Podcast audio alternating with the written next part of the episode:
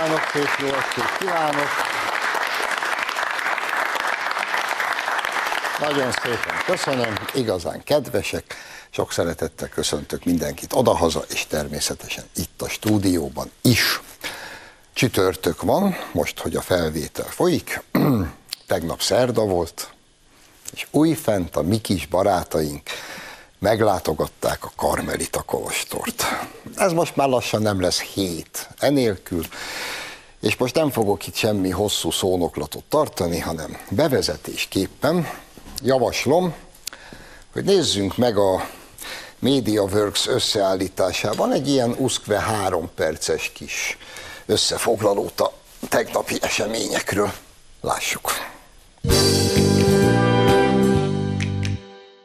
Ahogyan azt előre sejteni lehetett, a délutáni pedagógus tüntetés ismét a Karmelitánál ér véget. Több arcát eltakaró demonstráló is agresszívan provokálta ismét a rendőröket.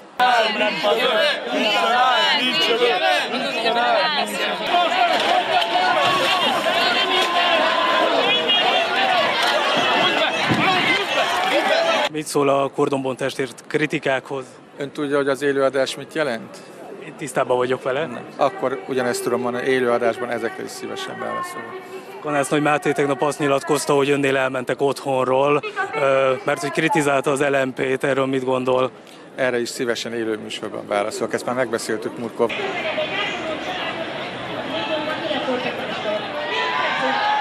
Pintér Sándor a anyád! Sándor a anyád!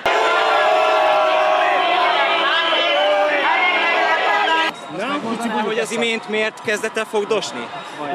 Vajda úr ide jött hozzánk selfit készíteni. Elmondja, hogy hogy érzi magát itt. Szelfizet propagandistával. Gratulálok. Vajda úr élőben elmondhatja, hogy miért fogdosott engem az előbb az akaratom ellenére.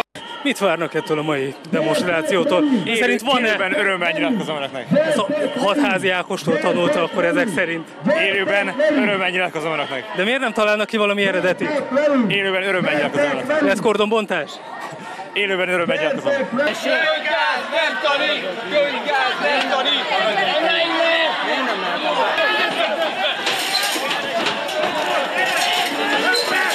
Mi történik? Élőben. Élőben. Úgy néz ki mindenki ezt tanulta most a Momentumban? Jó ötlet idehozni a gyerekeket? Élőben. De miért? miért? Élőben beszélgessünk. Ezt eltanulta a hatházitól, úgy látom.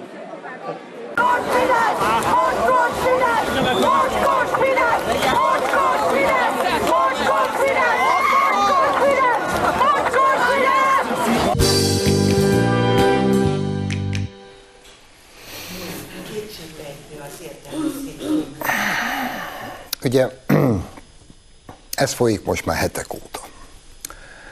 És nyilvánvaló, hogy nem véletlenül folyik ez hetek óta. A tüntetés után most, hogy beszélgetünk itt csütörtök délelőtt, reggel jelent meg a 444-en egy szép hosszú cikk, az a címe, hogy egy dühös, cserben hagyott generáció tüntet a karmelitánál. Dühös, cserben hagyott.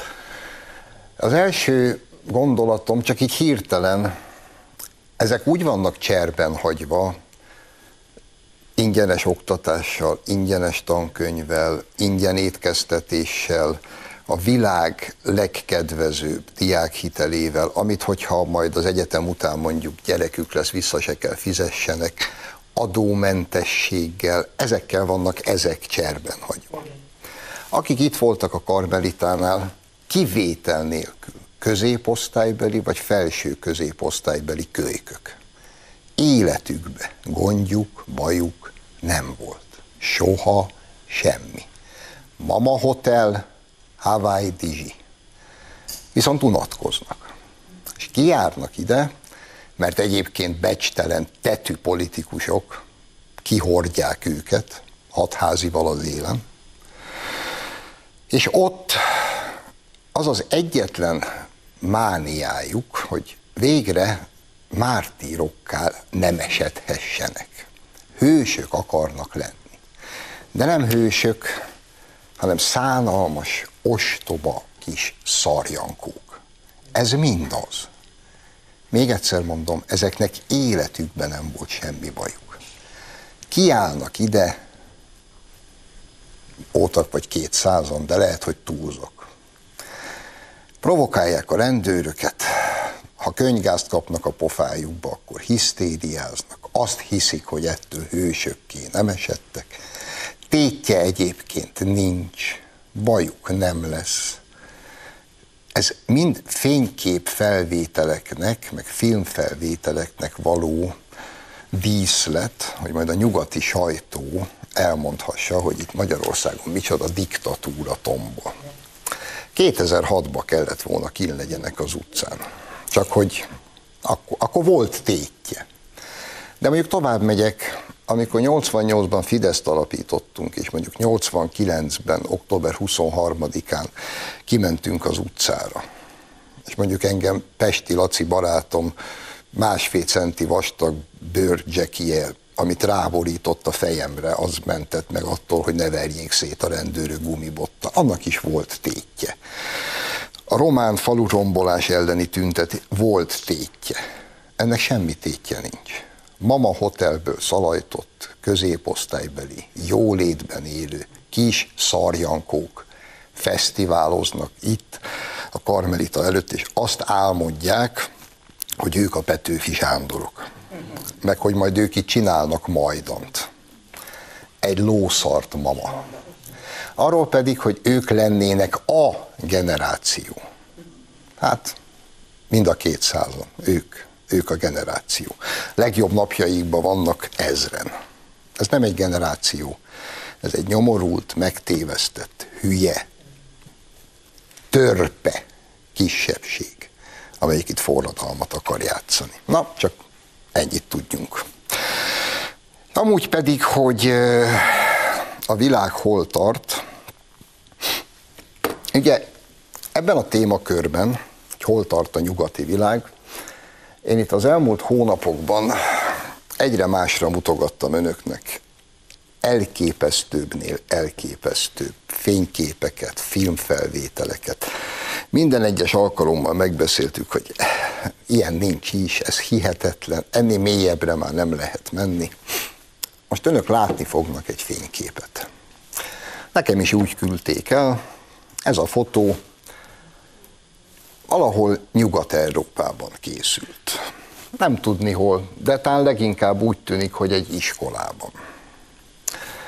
Amit ezen a fotón látnak, azt, azt látják.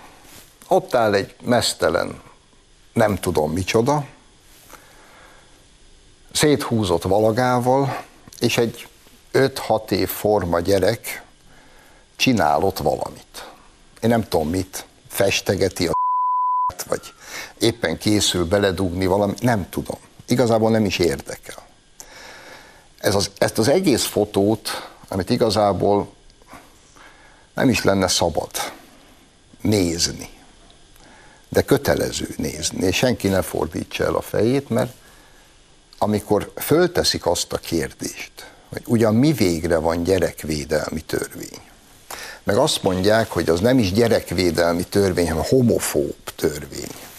Amikor az Európai Unió arra való hivatkozással nem adja nekünk oda az egyébként nekünk járó pénzeket, mert hogy mi itt gyerekvédelmi törvény örve alatt homofób törvényt vezettünk be, na nekik kell ezt a fotót nézni reggeltől estig, hogy mit is jelent a gyerekvédelmi törvény. Ebben az egy képben, és még egyszer mondom, én már itt bemutattam egy-két groteszk, meg szörnyű, meg iszonyú dolgot, volt, amin röhögtünk, volt, amin fölháborodtunk, de azt hiszem, hogy itt, le, itt elkerültünk a legaljára mindennek. És azt nem tudja az ember, ott a háttérbe áll egy nő, azt, azt talán mondjuk olyan tanárnőnek tűnik. Ott körülötte állnak további felnőttek. Feltételezem, hogy ennek az 5-6 éves forma kisgyereknek vannak szülei és ezt ma meg lehet csinálni. És senkit nem vernek nyomorékká. Sőt, feltételezem, hogy még tapsikolnak is, hogy micsoda csoda, ami történik. Semmi más ne döntsön el senki önmagában, csak azt, hogy akar-e ilyen világot, és elhiszi-e hogy ez a szabadság, ez az emberi méltóság és ez a jövő, vagy a szó legszorosabb értelmében mondom, hogy tűzzel, vassal hirdetünk keresztes hadjáratot ez ellen az embertelen, undorító ocsmány mocsok ellen. Ez itt az LMBTQ propaganda csimborasszója. Ide lehet eljutni. Úgyhogy nincs bocsánat, és azt hiszem, hogy kegyelem se lesz. Amúgy pedig egy kicsit ennél viccesebb, bár igazából tragikomikus, de megmutatom önöknek itt azt a következő felvételt. Föltettem a blogomra is, de onnan azonnal a szolgáltató levette magát a felvételt, mert hogy sérti az alapelveket de nekem megvan, úgyhogy itt meg tudjuk mutatni. Ez a felvétel, amit mindjárt látni fognak, ez napjainkban készült valahol a német-osztrák határon, eh, egy építkezésen. Voilà. Építkezés 2023, német-osztrák határ. Vidám vendégmunkások, ahogy egyébként a felvételhez a német nyelvi kommentár írta, szakmunkásaink az építkezésen szakmai megbeszélést folytatnak. Drágáim, tessék, az egyszer nézed és nem hiszed el. Nem, hogy te, micsoda Isten áldása, hogy itt vannak, ne? Szakmai, nyilván valami, valami műszaki probléma merült fel az építkezésen, most megdumcsiznak egymás között. Micsoda isteni áldás, nem, hogy itt vannak. Itt vannak velünk, jöhetnek, részt vesznek Európa, az európai nemzetállamok felépítésében. Az ember ezt egész egyszerűen megáll. Nézed, és, és nem is érted. Na mindegy, ez legyen az ő problémájuk, meg azoké, akik egyébként ezt a világot megteremtették saját maguknak. És lehet ám ezt fokozni. Ugye itt már szintén arra kell hivatkoznom az elmúlt hónapokban, hány de hány ilyen teljesen szürreális dolgot volt szerencsénk, vagy szerencsétlenségünk megbeszélni. Hogy kik minek képzelik magukat, minek operáltatják át magukat, ki kihez akar férjhez menni, ki kit akar feleségül venni, ki a csillárját, ki a zongoráját, ki a hörcsögét, volt itt már minden. Most azt hiszem, hogy szintet léptünk. Természetesen az Egyesült Államokban, ahol most az az új dili, hogy transzfogyatékosok vagyunk. Így, vagyunk, vagyis teljesen egészséges emberek kitalálják, hogy ők féllábúak, vagy tolószékes mozgássérültek, és elmennek a kórházba, és követelik, hogy vágják le a lábukat, vagy vágják át a gerincvelőjüket, hogy ők nyomorékok legyenek. Mert ők transzfogyatékosok. Most ülsz, meredsz magad elé, és én megint csak azt kell mondjam, hogy, hogy akkor most mi van? És amikor arról elmélkedtem itt, de már megint hónapokkal ezelőtt, hogy egyébként azok az orvosok, akik mondjuk kiskorú gyerekeken, nohdacú szülők beleegyezése, sőt tudta nélkül merészelnek ilyen nem átalakító műtéteket végezni, még egyszer mondom, kisgyerekeken. Hogy azoktól én azonnal elvenném a diplomát, és hosszú évekre börtönbe csuknám az összeset, mert ezek nem orvosok, hanem sintér hóhérok. Most az a kérdés merül fel bennem, hogy ha bemegy transzfogyatékos a kórházba egészségesen, és azt mondja, jó napot, én vagyok a transzfogyatékos, kéretik levágatni a lábamat, mert úgy szeretnék élni ezen túl. Lesz orvos, aki ezt megcsinálja? Lesz orvos, aki majd elvágja a gerincvelőt, hogy valaki tolószékbe ülhessen? Lesz? És annak nem fogják elvenni a diplomáját? És egészséges emberekből majd csinálnak nyomorékot, akit majd a társadalom eltart? Mert egyébként semmi baja nem lenne. Vagy ez most hogy van? És hogyha lesz ilyen orvos, és azt nem börtönbe csukják, hanem praktizálhat tovább, akkor legalább majd annak a idiótán, mert ezek nyilván elmebetegek, ezeket pszichológushoz, meg pszichiátriára kéne küldeni. Aki ezt majd elvégzi ezt a műtétet, és levágja az egészséges ember fél, egészséges fél lábát, és nem megy a börtönbe, legalább annyi lesz majd a társadalomban, hogy kikövetelik, hogy akkor élete végéig ő fizesse és tartsa el azt az egészséges, egyébként nyilvánvaló elmebeteget, aki az ő orvosi beavatkozásának köszönhetően mostantól tolószékbe ül és a társadalom nyakánél? Hm? Jó kis kérdések ezek, nem? Ez lenne az emberi szabadság, meg a,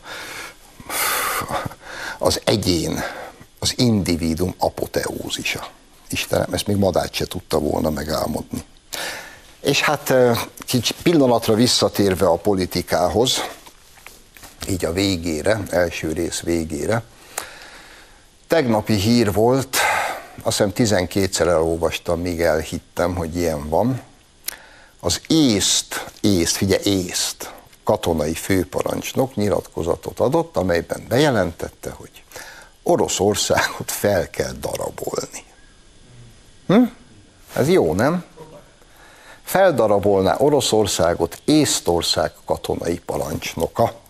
Mondta volt a tábornok úr, hogy itt az idő, Oroszországot feldaraboljuk, és akkor az majd nagyon jó lesz, mert akkor Oroszország soha többé nem lesz nagy és erős, és akkor majd jó gyenge lesz, és majd létrehozunk Oroszország területén sok kicsi országot. Mondja ezt a bolhat én a pörsen is. És ülsz, és megint csak azt kell mondjam, hogy ezt nem hiszed el? Hát próbálkoztak már ezzel egy páran a világtörténelem során. Egy valakinek sikerült, az Genghis Khannak hívták. Aztán próbálkozott vele Napóleon, meg Adolf Hitler. Te, senkinek nem jött össze. Pedig egy kicsit, egy nagyobb erő állt mögöttük, mint a észt főt. És ő is lenyilatkozza, mert teljesen nyilvánvaló, ma az a divat, hogy mindenkinek elmegy az esze.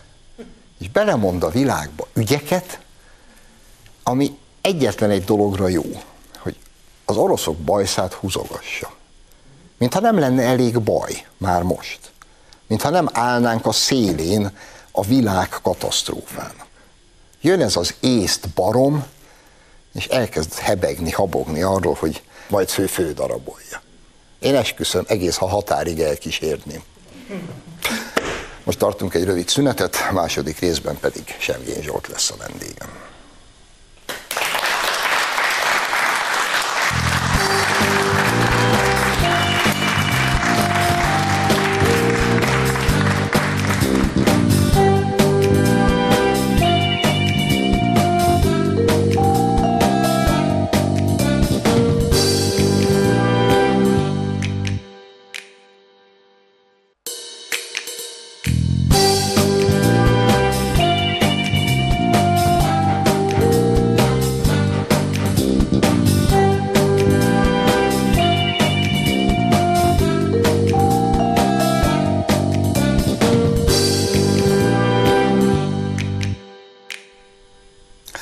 Folytatjuk az adást, vendégem tehát a stúdióban Semjén Zsolt miniszterelnök helyettes.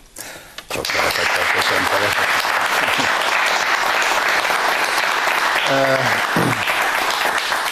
Megengedek magamnak ennyit. Az egy dolog, hogy miniszterelnök helyettes úr üli, de van ám neki egy ennél sokkal fontosabb titulusa is, nevezetesen, és mielőtt elmondom, nézzünk meg egy fényképet. E, és kíváncsi vagyok, hogy a kedves nézők kitalálják ki, hogy kik vannak a képen. Na, uraim, hölgyeim. igen, igen. Aki a haját igazítja. Aki a haját igazítja, az nem más, mint miniszterelnök helyettes úr 1978-ban. Aki tarkopasz, az Zsoca, szintén 1978-ban. Erre leszett egy fogadás, és fogadásba levágatta. Le kellett borotválni a fejemet. ő pedig ott Szabó Sipos Barnabás színművész úr, ez pedig itt a Szilágyi Erzsébet gimnázium legendás negyedik, hát ekkor még első B osztálya. Beatrice és nyakkendővel. Ricsi és csávók voltunk, egyszer a... Igen, igen, igyekeztünk, köszönjük. köszönjük. Egyszer a Mekvártéri szökőkútba ugráltunk be a rendőrök elől, akik valamiért kitalálták, hogy igazoltatni fognak minket, é, mert hogy a Pilzeni sörözőből jöttünk ki, ahol már akkor se kértek személyit a sör, sör elé, nem voltunk még. De mindig kellett venni egy pár virslit egy pár... és igazoltatás elől be, nem voltunk már valószínűleg szomjasak, és beugrottunk a szökőkútba, és onnan kiabáltunk, hogy gyertek utánuk. és itt szaladgáltak körbe, mert egyik se akarta, hogy vizes legyen. Megvártéren. Megvártéren. Na, legendás kis osztály volt, és hát mi 77 óta vagyunk a legjobb barátok. Na, akkor meg volt a bevezető, mindenki fölismert mindenkit. Értelemszerűen azért vagy most itt, mert a pápa látogatás lesz a témánk, amin túl vagyunk és nyugodtan kijelenthetjük, hogy eh, egy egészen fantasztikus három napon vagyunk túl. Ehelyről is köszönet minden szervezőnek és mindenkinek, akit illet.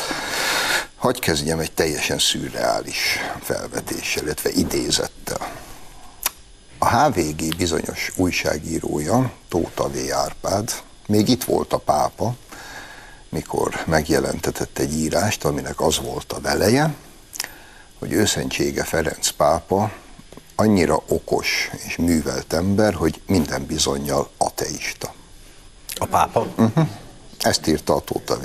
Mert művelt és okos ember nem lehet hívő. Tudom, hogy nem feltétlenül kell egy Tóta V-vel foglalkozni, de azért kommentáljuk már. Tehát csak, csak ezt a vonalat. Aki okos és művelt, az nem lehet hívő. Azért érdemes megnézni a tudomány történetet Newtontól Einsteinig, ami önmagába cáfolata ennek, amit e, Tóta V. úr mond. De most én hadd buzduljak fel a pápának a apostoli e, útján, és most egy szokatlan dolgot hadd tegyek, ha ez már ide került a dolog, hogy e, kedves Árpád, aki talán nézed e, ezt a műsort, ugye te azt mondod, hogy művelt ember nem hihet Istenben, a pápa művelt ember, tehát nem hisz Istenbe, csak úgy csinál. Na most kérlek, hogy fontold meg azt, hogy te azt állítod, olvastam a hasonló tőled, hogy Isten nem létezik. Na most Árpád, te nem az Istennel hadakozol, nem az Isten tagadod, hanem hamis Isten képeket mert az Isten valóban nem létezik. Abban az értelemben, ahogy ez a pohár létezik, ahogy e, ez az asztal létezik, ahogy én létezem, ahogy a Zsolt létezik, ahogy az Árpád létezik, mindannyian létezünk. Ilyen értelemben Isten nem létezik, mert Isten nem egy a létezők közül. Ha Isten egy lenne a létezők közül, nem lenne Isten. Isten az abszolút lét. Ő maga az abszolút lét, és ezért e, amikor valaki azt mondja, hogy Isten nem létezik, akkor valójában nem az igaz Istent tagadja, hanem hamis Isten képeket. Végereményben bálványokat. Mondok egy példát. Ugye Istenről nehéz beszélni, mert ő maga lét, nem egy a létező közül. Tehát például, amikor azt mondom, hogy Isten jó, akkor meg kell fontolni azt, hogy amikor azt mondom, hogy a nagymamám jó, mert szereti az unokáit, a családjáért élt, és így tovább, akkor a nagymama jósága az, hogyha az Istenre vonatkoztatom, akkor az Isten nem jó, mert Isten egészen másképp jó, mint ahogy a nagyanyám jó. De a nagyanyám jósága mégiscsak megsejtett valamit az analógia alapján Isten jóságáról. Tehát, kedves Árpád, én azt kérem tőled, hogy gondold meg, hogy akit te tagadsz, az csak egy hamis kép az igaz Istent keressük, aki nem egy a létezők közül, hanem az abszolút lét. És én annyit tudok tenni Tóta V. Árpádér is, hogy imádkozunk érte. Pontosan. És ha már Newton-t említetted, csak egyetlen idézet, amit azért citálok ide Newtontól, mert talán Isaac Newton kicsit többet tett le a tudomány oltárára, mint Tóta V. Árpád. Newton a következőt mondta. Aki belekortyol a tudomány kejhébe, ateista lesz. Aki kiissza kehely alján megleli Istent. Ennyit üzen. Isaac Newton Tóta V. Árpádnak. És tényleg azt gondolom, hogy a Szent Atyának ez a látogatása, eh, ez mindenki megtett mindent. Tehát eh, a vatikániak száz százalékban megtettek mindent. A magyar egyház megtett mindent. Mi is, mint állam megtettünk mindent. Én személy szerint is, mint a látogatásnak a kormányzati felelőse megtette mindent. De mi csak a kereteket biztosítjuk. A, ahhoz, hogy ez a látogatás, ez így sikerült, ez kellett a Szent Atyának a karizmája, és minden kellett a Szentlélek. És a Szentlélek tapintható volt ebben a három napban. És olyan mértékben tanít, tapintható volt, és a Szent Atyának a tanítása olyan mértékben elérte az egész magyar társadalmat, hogy látható volt az a lelki megújulás amelyeket nagyon sokat jelent az egész nemzetnek lelkileg, és egyébként Magyarországnak, mint Magyarországnak is egy óriási megerősítést és büszkeséget jelent. Nézzük ennek a dolognak akkor néhány részletét. Kezdjük talán azzal, hogy még meg se érkezett a pápa, és már hetekkel az érkezése előtt a velünk szemben álló sajtó elkezdett arról cikkezni, hogy majd a kormány, meg majd a Fidesz a pápa látogatásból politikai propagandát fog csinálni. Ehhez képest nekem nagyon olybá tűnt, hogy ők csináltak, illetve próbáltak meg a pápa látogatásból politikai propagandát csinálni. Egyetlen dolgot hagy vessek fel. Ugye a pápa mindjárt az érkezése napján, mikor a köztársasági elnök asszonynál volt, mondott egy hosszú beszédet az egy igen megfontolandó és érdekes beszéd volt. Egyike a fontos és megfontolandó beszédeinek. De hát ez volt az első, nyilván erre figyelt először mindenki oda. Ebből a beszédből gyakorlatilag egyetlen részt szemeznek ki, miképpen aztán a Szent Misén mondott szavaiból is, és azt próbálják súlykolni, és ez a nyugati sajtóra is pontosan így igaz, hogy Ferenc pápa idejött, sallereket kevert le az Orbán kormánynak, biztos másik mozit néztünk, és hogy felszólította a magyar kormányt, hogy be kell engedni a migránsokat. Te szerinted erről beszélt a pápa? Hadd mondjam azt, hogy a Szent Atya tanítása és a magyar kormány álláspontja között eh, legfeljebb hangsúlybeli eh, különbségek vannak a Szent Atya megerősített minket a béketörekvéseinkben, a pápánál elkötelezettebb eh, híve és embere nincs a békének. Abszolút megerősített minket a család melletti kiállásunkban, és még nagyon sokáig sorolhatnám. Ugye amire ez az ellenzéki kritika vonatkozik, most mérhetően tiszteletlen a pápával szemben, a pápa senkinek nem adott sallert. Egyébként pedig, hogyha mindegy profétai módon megfedi lelki gyermekeit, azt tisztelettel meghallgatjuk, megszívleljük, lelkiismeretél megfontoljuk, és igyekszünk a szerint élni. De meg kell mondanom, itt, amivel ugye ők jöttek, a migráció kérdése, itt nagyon fontos látni, hogy egyébként nagyon hasonló a, a, az álláspontunk, de látni kell azt, hogy a Szent Atya, mint pápa, a világegyház és az egész világ szempontjait képviseli. Ez az állapotbeli kötelessége, hiszen ő az egyház feje. Mi pedig, magyar politikusok, a magyar nemzetnek, a magyar országnak a szempontjait képviseljük, ezért nem ugyanaz az állapotbeli kötelességünk. A migráció tekintetében teljes nézetadonság van a tekintetben, és ezt a Szent Atya többször is elmondta, hogy arra kell törekedni, és az a normális, hogy mindenki teljes emberi életet élhessen a szülőföldjén, és ne kelljen eljönnie.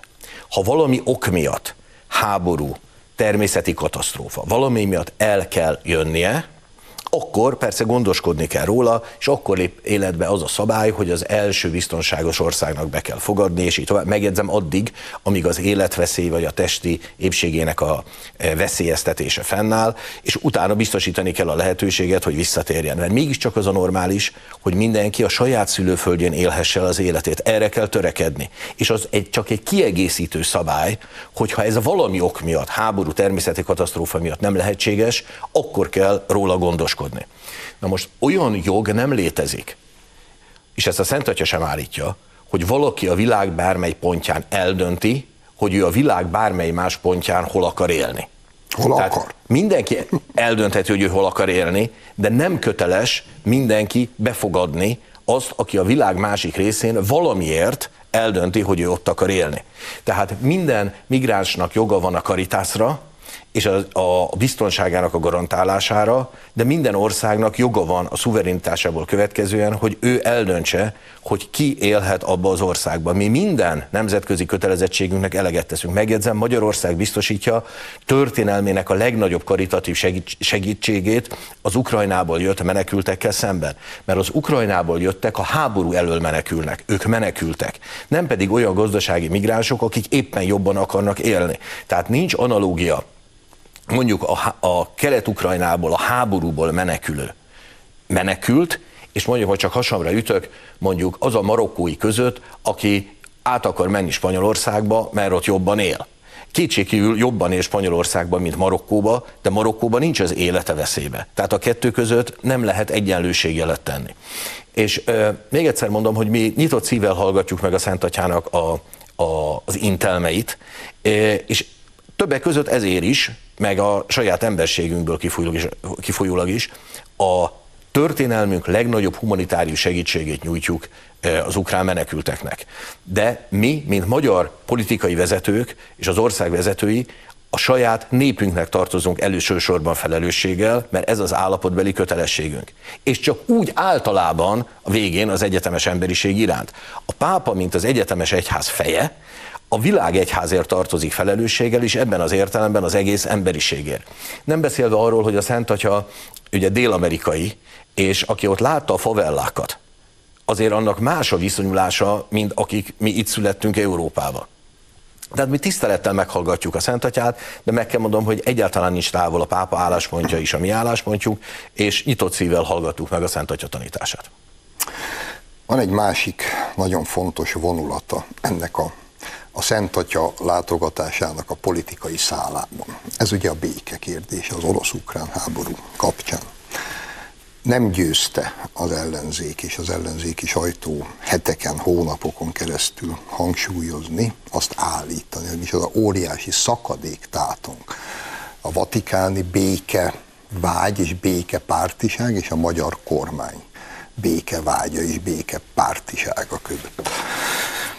Ezt nem feledve, egy konkrét dologra szeretnék rákérdezni. Talán először a 444.hu írt egy nagyon hosszú, már-már titkos szolgálati elemeket tartalmazó cikket, elemzést arról, hogy mintha itt valami Moszkva, Budapest, Vatikán tengely lenne kialakulóban, legalábbis az orosz-ukrán háború, meg a béke ügyében. És ezt egyebek mellett, vagy leginkább azzal támasztották alá, ugye, hogy a Szent Atya találkozott Hilárionnal, aki viszont Kirill Pátriárkának az embere, ahogy ők fogalmaznak. Az orosz honlapok föltettek egy képet, amin az látszik, hogy azon a napon, délelőtt te találkozol Hilárionnal, majd két óra múlva körülbelül a Szent Atya találkozik Hillarionnal. Akkor most kivételesen igazuk van? Moszkva, Budapest, Vatikán tengely van kialakulóban? Békeügyben? Hát hadd kezdjem azzal, hogy ha ez ennyire konspiratív lett volna, akkor a Vatikán News nem teszi fel azt a képet, ahol a Szent Atya e, e, szombat kora délután a nunciatúrán fogadja Hilária metropolitát és ha ennyire konspiratív lett volna, akkor a moszkvai patriarkátus honlapja nem teszi fel, hogy én pedig találkozom pár órával korábban Hilária metropolitával. Na most először látni kell, hogy Hilária metropolita egy nagyon komoly ember. Korábban ő volt az orosz ortodox egyház külügyi hivatalának a vezetője, meg kell mondanom például egy zseniális zenész. Magyarországon is bemutattuk a Zenakadémiának karácsonyi oratóriumát. Nagy teológus, akinek a, a Krisztusról szóló, ugye nagy krisztológiai műve, hát egy, egy fél tucatnyi kötet, aminek egyébként az ajánlását Benedek pápa írta, és nagyon hasonlít egyébként az egész Benedek pápának a Nazareti Krisztus című művéhez, tehát mind a ketten egy, egy nagy krisztológiai művet írtak, és aminek a be, magyar összefoglalásának a bemutatóján ott volt a pápai nuncius, és ott volt Erdő Péter Bíboros úr is. Tehát ő egy nagyon komoly ember, és ezért természetes, hogy aktuális kérdéseket megbeszélünk vele. Csak megjegyzem, ő valóban a béke embere, és részint ennek a következmény is, hogy Magyarországon van. Tehát a mi álláspontunk az, és ez nagyon közel van a Szent Szék álláspontjához, hogy a mielőbbi béke kell. És most a, mondtam a személyes álláspontomat is, hogy ha úgy le, akarnánk békét, hogy legyen egy konkrét béketerv, béketárgyalások, és annak a végén legyen tűzszünet, ez elég irreálisnak tűnik.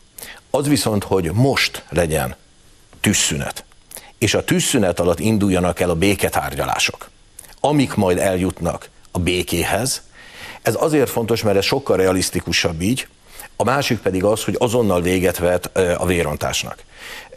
Ennek a háborúnak nincs győztese és nincs vesztese, és mindenki a vesztese lehet. Tehát azért itt azt kell megfontolni, hogy itt nem két kis országnak a konfliktusáról van szó. Itt atomhatalomról van szó. Atomhatalomról. És ha ez eszkalálódik, és ne Isten egy harmadik világháborúba torkollik, ami egy nukleáris háború lehet, akkor senki nincs biztonságban az óceán másik oldalán sem. És egy atomháború az emberiségnek a végét jelenti. Tehát ezért mindenkinek eh, a józanész alapján a kompromisszumra kell jutni. Most én ezért mondtam még azt, hogy eh, szerencsés esetben politikai kiegyezést a józanész alapján a politika is tud tenni. Tehát kiegyezni a józanész alapján a politika is tud. De kiengesztelődni ahhoz lélekkel, és ezért is fontos, hogy a Szent Atya és egyházi emberként Hilario Metropolita is ezzel munkálkodik. Ugye a Szent Atya azt mondta itt a, a, a Kármelitában, hogy a béke kórusának a hangját, mint egy elnyomja a háború szólistáinak a hangereje. És tegyünk kreatív lépéseket a béke érdekében. Na mi most semmi más nem tettünk, csak azt, amit a pápa mondott, és a pápa nyomdokaiban kreatív lépéseket tettünk a béke érdekében. Igen, és hát azt is mondta a Szent Atyát már hazafele a repülőn, ahol nem tudom, vagy 70 újságíró faggatta, azt is mondta, hogy igenis, a Vatikán egy békemissziót készít elő, vagy vagy már benne is van. A részletei még nem publikusak, de mind Kiev, mind Moszkva irányába béke misszióval óhajt élni.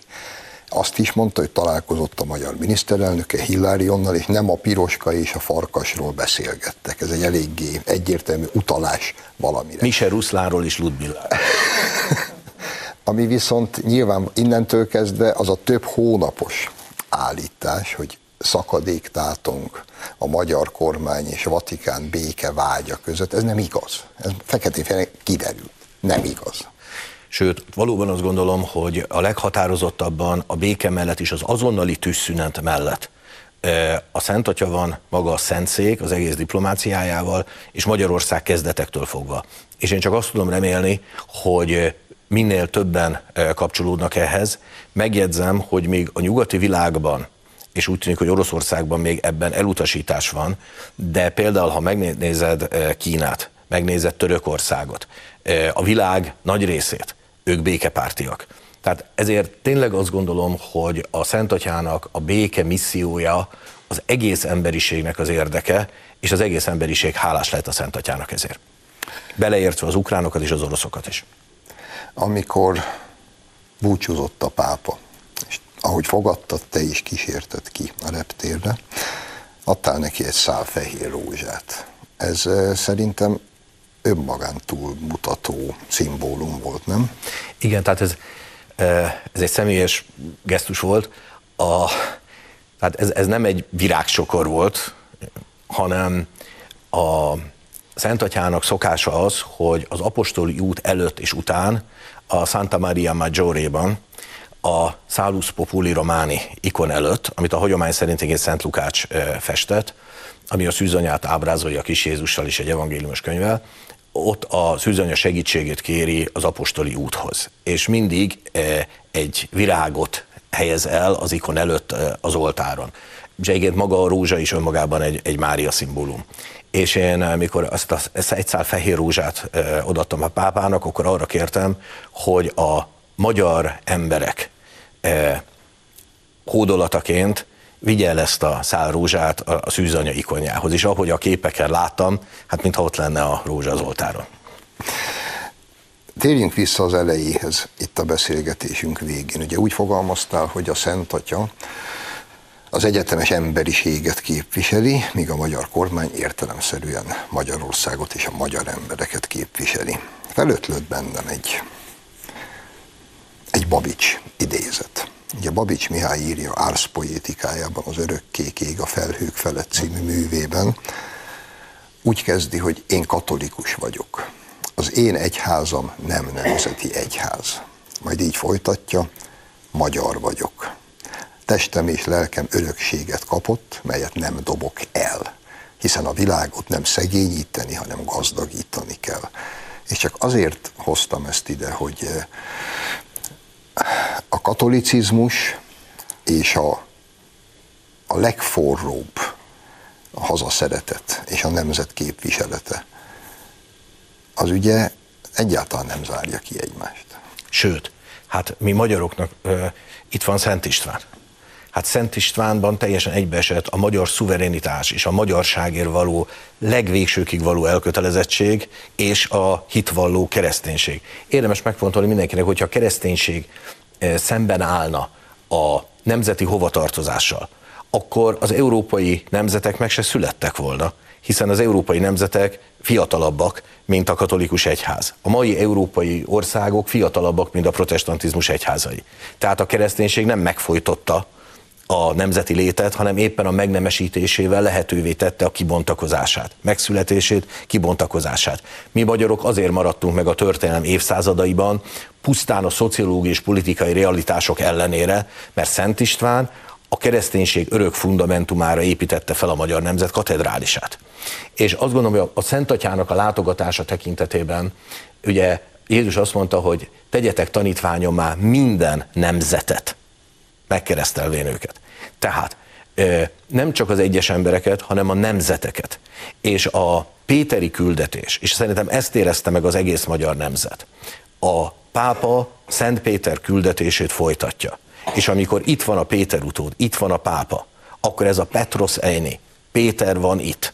És ebbe a Péteri küldetésben, hogy tegyetek tanítványommal minden nemzetet, a pápa a magyar nemzethez jött, a magyar nemzetet erősíteni meg a hitben, hiszen ez a Péteri küldetés. Antal József azt mondta a rendszerváltás hajnalán, Magyarország vagy keresztény lesz, vagy nem lesz. Közel 30 év eltelt azóta, vagy itt 30, 33. A mai világ, ez a kórus, ez a, ez a vok, cancel culture, culture-be és neomarxizmusba ájult nyugati kórus, én úgy gondolom, hogy soha nem volt még ennyire időszerű az Antali idézet. Te hogy látod? Hát egy hogy Antal József Schumann gondolatát mondta. Tehát itt a helyzet az, hogy az Európai Unió atyái is a nemzeti szuverenitásra, a nemzetek sokszínűségre, sok, sokszínűségére és a keresztény civilizációra építették azt az Európát, amit ők elgondoltak. Most ez egy olyan alma, alma ami messze elgurult az alapító atyák almafájától, de nyilvánvaló az, hogy hogy meg tudjuk védeni a magyarságunkat, ez akkor lehetséges, hogyha a keresztény civilizációnkat meg tudjuk védeni. Hiszen a lelkiismereti szabadság, a nők tisztelete és így tovább, ez a keresztény civilizációból következik. Érdemes megfontolni egyébként, hogy az emberi méltóság, a személy, maga a személy fogalma, az tulajdonképpen az ókeresztény kor krisztológiai vitáinak mindegy szellemi mellékterméke. A Szent Háromságtani és a krisztológiai vitákban kristályosodott ki az a személyfogalom, ami az európai kultúrkörben az emberi méltóságnak az alapja. Érdemes azt is megfontolni, hogy az emberi méltóságnak egyetlen alapja van, valós alapja, hogy az Isten képmására teremtettünk és az ember azért feltétlen érték, legyen szegény vagy gazdag, fiatal, öreg, egészséges, beteg, mert a teremtő Isten képmására teremtettünk. Nem pedig azért, mert egy ENSZ határozat ezt megállapította. egy ENSZ határozat, vagy egy parlamenti határozat, az legfeljebb felismeri és elismeri ezt, nem pedig adja. Tehát a, a, a keresztény civilizációnknak a megvédése az egyúttal a nemzeti létünknek a megvédését is, az életformánkat, a hagyományoknak a megvédését is jelenti. És persze ezt hozzá kell tenni, hogy a keresztény civilizáció akkor tartható fönn és akkor védhető meg, hogyha az élettel telítődik meg. És a Szent Atyának a látogatása, ez a pápai látogatás pont azt a lelki megújulást tette lehetővé, ami élettel tölti meg a keresztény civilizációt, és ami megtartja a nemzetünket úgy, ahogy Szent István erre az alapra helyezte ezt az országot. Zsolt, köszönöm, hogy itt voltál. Tiszta, Én köszönöm, tiszta hogy itt szívemből. És ezt a beszélgetést majd mi négy szem közt folytatjuk. Önöknek köszönjük a megtisztelő figyelmet, jövő héten a szokott időben várom önöket, addig is minden jót kívánok, viszontlátásra!